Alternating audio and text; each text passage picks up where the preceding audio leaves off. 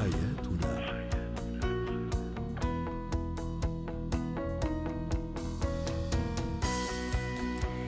أنتم تستمعون لسكاي نيوز عربية في أبوظبي وبرنامجكم اليوم يا حياتنا الذي يأتيكم عبر إذاعة سكاي نيوز عربية، والبرنامج الذي يعنى بشؤون الحياة، حياة الأسرة وباقي الشؤون الحياتية الأخرى. زينة الحياة.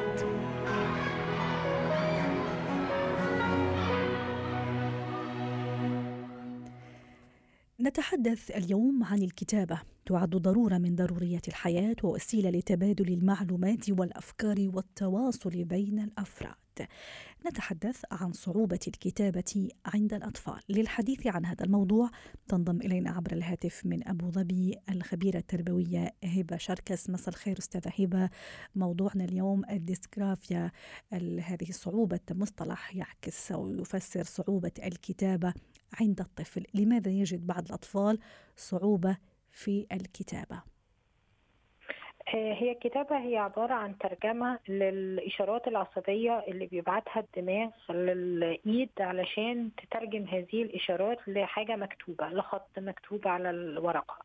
ومنها جاء عديد من العلوم زي الجرافولوجي اللي هو علم تحليل الشخصية من خلال خط الإيد، من خلال التوقيع، من خلال الرسومات، لأن الجهاز العصبي بتاعنا ممكن نقراه من خلال الكتابة وهو بيعكس الكتابة. لما الرابط ده يحصل فيه أي خلل بيبقى الطفل عنده صعوبة جدا في إن هو يترجم الإشارات دي ويحولها لكتابة مكتوبة على الورق ممكن الناس تشوفها. فده واحد من الاضطرابات اللي بنسميها اضطرابات صعوبات التعلم. هل لها علاقة بالعسر القراءة الدسلكسي ولا لا؟ ما خص. ممكن تكون مرتبطة بيها وممكن تيجي لوحدها من غير عسر القراءة، يعني ممكن الاثنين دول يبقوا مرتبطين مع بعض، صعوبة الكتابة وعسر القراءة، وممكن يكون لا منفصلين، يعني بيعرف يقرأ كويس بس عنده مشاكل في الكتابة. وفي بعض الحاجات في الكتابة على فكرة هي طبيعية، يعني مثلا ان الطفل يكتب يكتب عربي من الشمال لليمين، يعني يكتب اسمه بالمقلوب زي المراية او زي الميرور. دي بنلاقيها طبيعية جدا، بتبقى موجودة، ظاهرة طبيعية جدا موجودة عند الأطفال وما تعتبرش عسر كتابة. دي من الحاجات الطبيعية العادية اللي بتحصل عند الأطفال في سن 7 سنوات و8 سنوات وأحيانا لغاية 9 سنوات، وبس بمجرد إن احنا بنعرف الطفل إن لا بنبدأ من هنا، وخصوصا بعد العودة للمدارس، يعني بقاله فترة ما كتبش، فلما يجي يكتب ممكن يستشكل عليه ويكتب حاجة من الشمال لليمين كانت المفروض تتكتب من اليمين للشمال، يعني يكتب الكلمة ميروج لها. جميل. فدي حاجات من الأشياء الطبيعية. ترتيب الحروف عفوا أستاذة هبة، أيضا هل هذا يعتبر أو يصنف ضمن صعوبات الكتابة؟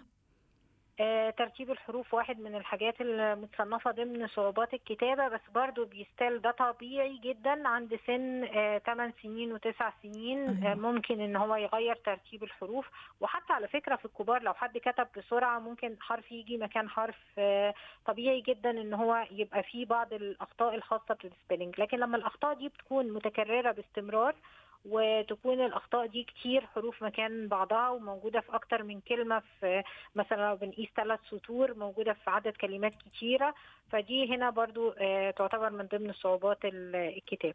جميل. أستاذة هبة، المرة الثانية عم تربطي بين موضوع صعوبة الكتابة والسن، يعني إمتى أقول أنه ابني أو الطالب الفلاني عنده مشكلة في صعوبة الكتابة؟ هل هذا مرتبط بالسن أو شو هي أيضا الأشياء اللي مرتبطة بهالموضوع؟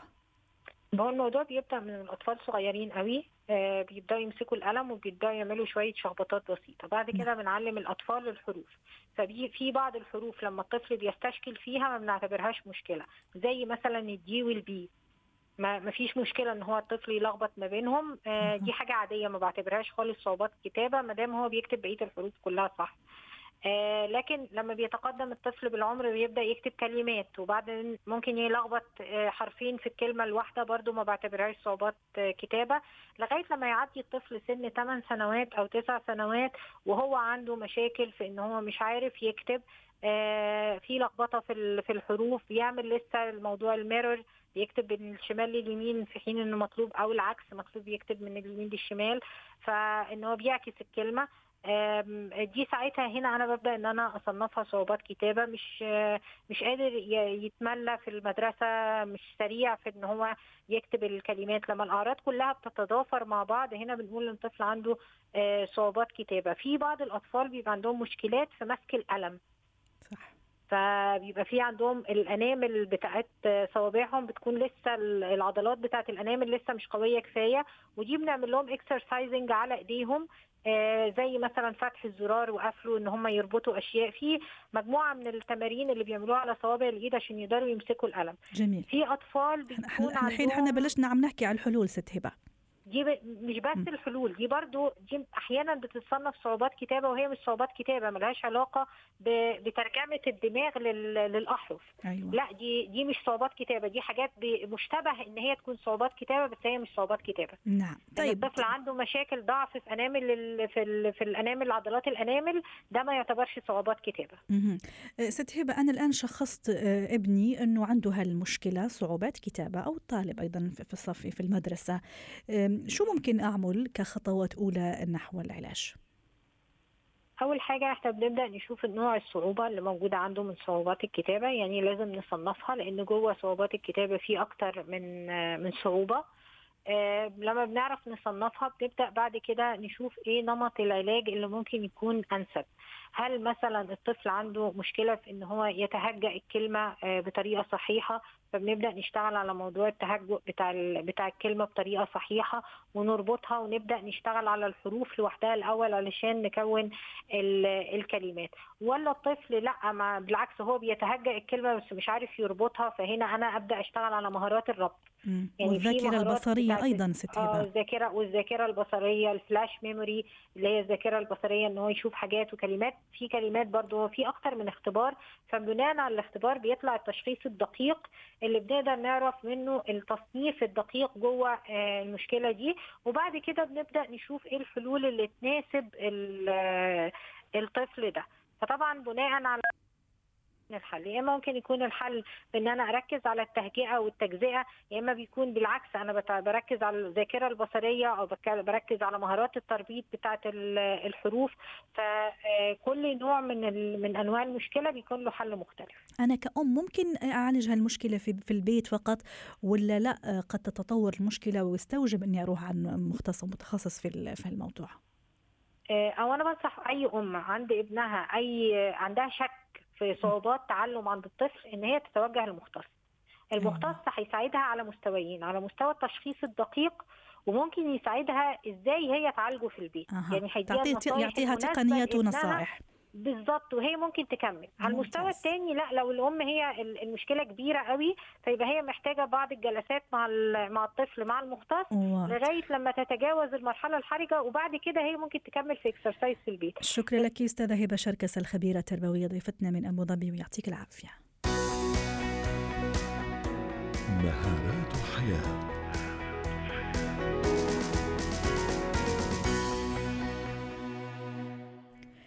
نتحدث اليوم عن مهارات التعامل مع الصدمة العاطفية. للحديث عن هذا الموضوع ينضم إلينا عبر الهاتف محمد الطيب، مدرب مهارات الحياة. مساء الخير أستاذ محمد.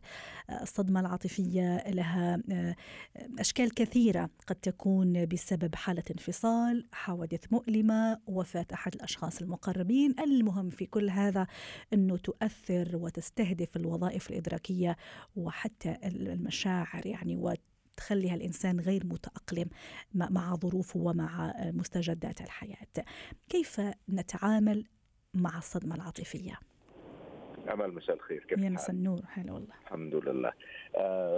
سؤال مهم صراحة، يعني ناس كتير بتسأل عنه وناس كتير بتقع فيه، وكلنا في وقت من أوقاتنا بنمر بيه في حياتنا. وقعنا في أمور زي كده، إذا كانت زي ما حضرتك قلتي ممكن تكون علاقة، ممكن تكون بنوع من فقدان شخص عزيز، الأمور دي كلها. ولكن هو السؤال، أنت تسألي السؤال ده الإجابة المفروض للمرأة ولا للرجل؟ لأن الاثنين بتختلف يعني. ممتاز. طب خلينا نبلش بالرجل. اصل دايما ولا المرأة ليديز فيرست. هي المشكلة ان دايما السؤال ده لما بيتسأل دايما بيتاخد الإجابة ان هي للمرأة. صحيح. يعني ربما هي عاطفية واكثر عرضة للانتكاسات واكثر عرضة رغم انه لا في نساء قوية جدا يعني يتعاملوا مع الصدمات. صحيح. خلينا نتفق ان الاثنين عندهم قلب والاثنين زي بعض. صحيح. تمام. لان الموضوع ساعات بتلاقي راجل متدمر جدا بسبب نهاية أو بداية نهاية العلاقة. أيوة. وممكن تلاقي الست منهارة أو الاثنين أقوياء اتفقوا على شيء معين. فالفكرة النهاردة إن إحنا خلينا نتفق إن الكلام مش رايح للذكر أو للأنثى، الاثنين رايح للبني آدم عموما. صحيح. يعني طبعا. تمام.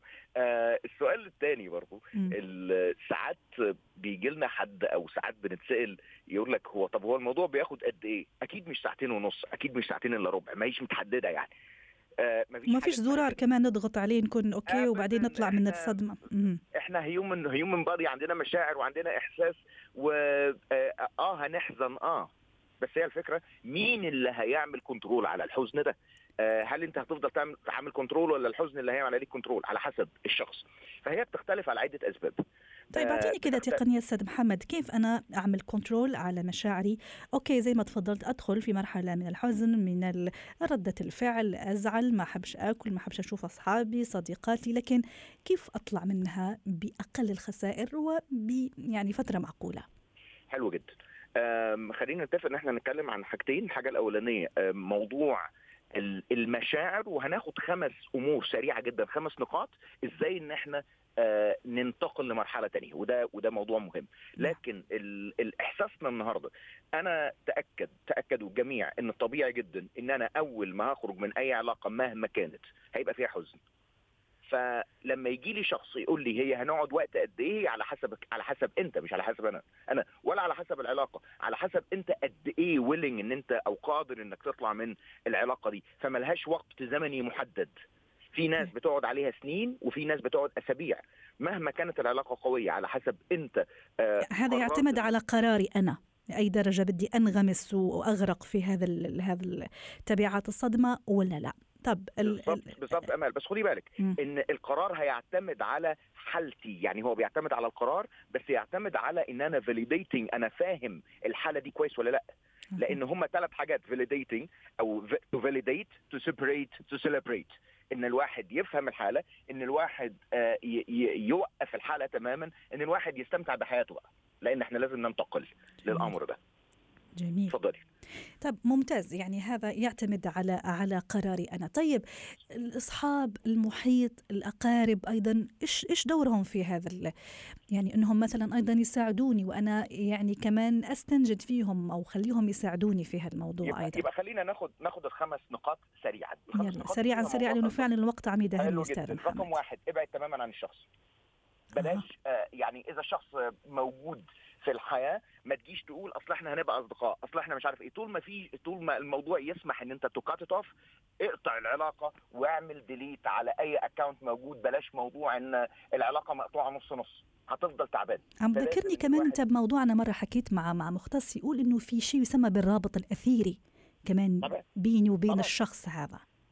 ما هو لازم ان الواحد يقرر دلوقتي انه يقطع كل شيء موجوده في العلاقه بينك وبين الشخص على الاقل لو فتره. هيجي في ناس يقول لي مش الكل يقدر يعمل كده لان في حاجات في النص، على الاقل خليها في الحاجات اللي في النص. طيب يعني اشيل كل شيء، رسائل، تليفون، اي شيء ممكن يذكرني بهذا الشخص سواء كان رجل. الموضوع نقعد ندور على السوشيال ميديا هو بيعمل ايه. ممتاز. طيب نيكست. الموضوع ده متعب. رقم 2 ان احنا نكلم الاصدقاء زي ما حضرتك سالتي. الجو المحيط او السوشيال لايف اللي حواليا، ما تنقولوليش مواضيع من عن الشخص الاخر. ممتاز. وفي نفس الوقت ما تذكرونيش اللي فات. انا عايز لازم الاقارب او المحيطين يكونوا عارفين الكلام ده. طيب. رقم 3 دايما اعمل اشياء مختلفه وروح اماكن مختلفه عن اللي انت كنت بتروحها مع الشخص. لان في الروابط الذهنيه زي ما حضرتك قلتي، في امور كتير هتذكرني. صحيح. فنبعد عن نفس الاماكن. رقم 4 اشغل نفسك باشياء مفيده. نفسك دي لو ما شغلتهاش بحاجه صح تشغلك بحاجه غلط، فدايما هتلاقي احساسك بينشد. اشغل نفسك بحاجات مفيده، اعمل رياضه جديده، اتعلم لغه جديده، تشوف امور مختلفه، سافر، اعمل حاجه مختلفه عن اللي انت بتعملها. رقم 5 وده جزء مهم جدا، احيط نفسك باشخاص مريحين ان هم يكونوا ايجابيين ودايما معاك بيغيروا لك المود، لان دايما انت لو سبت نفسك لنفسك هترجعك تاني للاحساس اللي قبل كده. ولذلك احط نفسك بمجموعه يكونوا من الايجابيه ومن المرح، ان هم يكونوا يساعدوك انك تتخطى العقبه دي. مع كل ده قبل وبعد وبتوين، الدعاء لربنا سبحانه وتعالى ان يخرجك منها سالم. شكرا لك استاذ محمد الطيب، مدرب مهارات الحياه، ضيفنا من دبي، ويعطيك العافيه.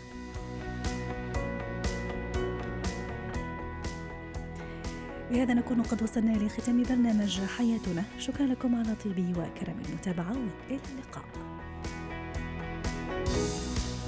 حياتنا.